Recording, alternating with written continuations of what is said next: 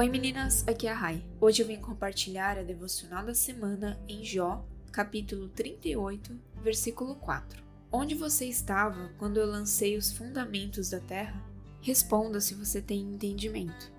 Dois temas que eu amo estudar são a santidade e a soberania de Deus. A Bíblia fala muito sobre isso.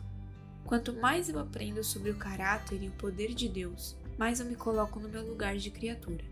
Na vida é muito comum a gente se deixar levar pelas preocupações em geral, pelas demandas da nossa casa, pela situação política do nosso país, pelas guerras em outros países. Não importa muito o tamanho dos problemas. A gente ainda acha que algumas coisas dependem de nós para serem resolvidas. E muitas vezes achamos que sabemos e podemos resolver muito melhor do que Deus. Às vezes achamos que conhecemos melhor uma situação ou temos mais capacidade para solucionar um problema urgente. Nos esquecemos que Deus é soberano. Ele está acima de tudo que ele criou. Isso inclui eu e você. Isso inclui as pessoas que conhecemos e aquelas que nem sabemos que existem. Isso inclui os anjos e toda a natureza ao nosso redor. Deus tem domínio absoluto sobre os fios de cabelo que caem da nossa cabeça e sobre os grandes conflitos do mundo. Ele tem domínio absoluto sobre a história e cada capítulo dela. Muitos textos falam sobre a soberania de Deus, mas esse versículo no livro de Jó é um dos primeiros que me vem à mente. Jó passou por muita coisa.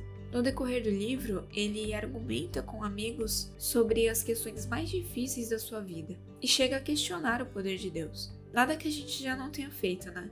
Às vezes, de formas bem sutis, nós agimos como Jó e tantos outros servos de Deus que em algum momento duvidaram da sabedoria e do poder absoluto do soberano Senhor, Criador dos céus e da terra.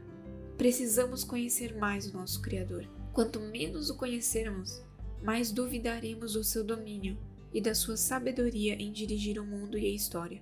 Mais duvidaremos dos seus eternos propósitos. Mas quanto mais conhecermos nosso Criador, mais veremos a sua grande misericórdia derramada em nossa vida. Mais perceberemos o seu amor e o seu perfeito agir em todos os detalhes da história. Mais lembraremos da nossa limitação como criaturas e reconheceremos nossa total dependência dele.